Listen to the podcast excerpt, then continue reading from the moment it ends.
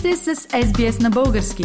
Намерете още страхотни новини на sbs.com.au наклонена черта Bulgarian.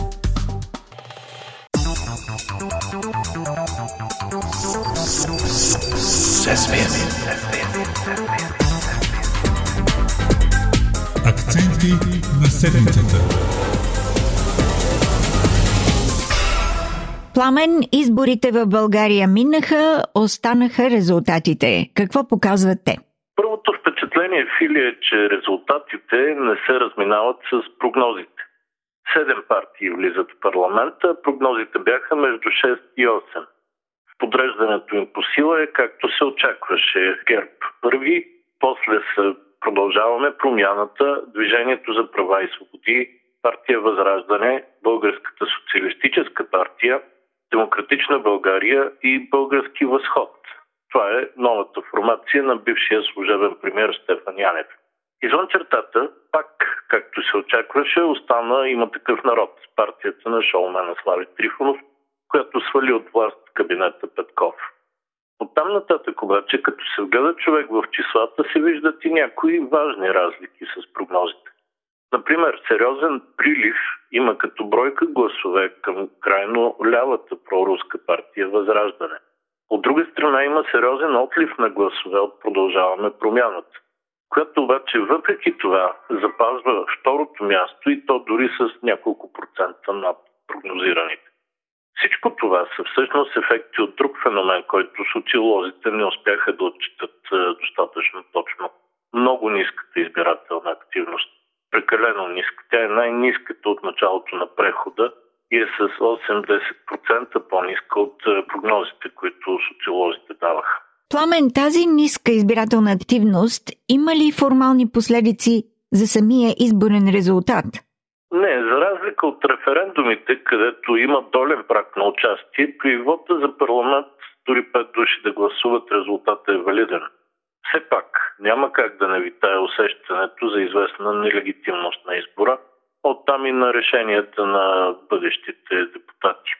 Но по-важният ефект всъщност от ниската активност е, например, факта, че в парламента попадна партията на Стефан Янев, която според нормалната политическа логика изобщо не би трябвало да е там. Присъствието на партията на Стефан Янев може ли да повлияе за съставяне на правителство, например? Темата за правителството, български възход с нейните 12 депутати не може да има сериозна роля. Да, Стефан Янев е всеяден политик, ако съдим по личната му заявка, че е готов да партнира с всички останали партии. Тук виждаме типичното за България и много вредно отношение към политиката, насъдено през последните 20 години. Няма ляво, няма дясно, стига да съм във властта. Тоест партията на Янев е крайно популистка. Затова може да подлъжи някого, че той е добър потенциален партньор. Има обаче два всеизвестни факта, които правят тази партия не особено желана. Първо, български възход е откровенно проруска, антиевропейска и антинатовска формация. И второ, тя е креатура на президента Румен Радев, така че винаги ще опитва да прокарва неговите интереси. Тоест би било не просто препани камък нейното участие, а истинска бомба с закъснител, за кое да е нормално правителство. Пламен, отново стигаме и до може би най-важния въпрос след тези избори. Възможно ли е изобщо да бъде съставено правителство в България сега? Психологически е много желателно, теоретично е много възможно, практически е много съмнително. Това е всъщност най-краткият и ясен отговор, който мога да дам, Филип. В такъв случай ще те попитам по друг начин. Ще направи ли опит изобщо ГЕРБ, партията, която ще получи първия мандат, да състави работещ кабинет? Да, и този опит дори вече е в ход. В началото на седмицата Бойко Борисов заяви, че ГЕРБ предлагат проевропейска коалиция на Продължаваме промяната и Демократична България. Българският народ показа, че иска от нас да се смирим, заяви лидера на ГЕРБ и демонстрира някаква собствена полуготовност да го стори лично. Трите формации в подобна коалиция биха имали комфортна подкрепа от 140 гласа в парламента. Нещо, което отдавна не се е случвало в тукашната политика. Според Борис Борисов това правителство трябва да има две основни цели. Да управлява в подкрепа на Украина и да въведе еврото в България. Той каза още, че начина да се постигне тази коалиция е преговорите да се водят от експерти външни за съответните партии и спомена имената на бившия президент Росен Плевнилиев, например и бившия външен министр Соломон Паси. Да, тези двамата изглеждат подходящи, защото са хора с ясно проевропейска и пронатовска ориентация, а напоследък силно се застъпват да се помага с всякакви средства на Украина и да се осъжда агресора Русия.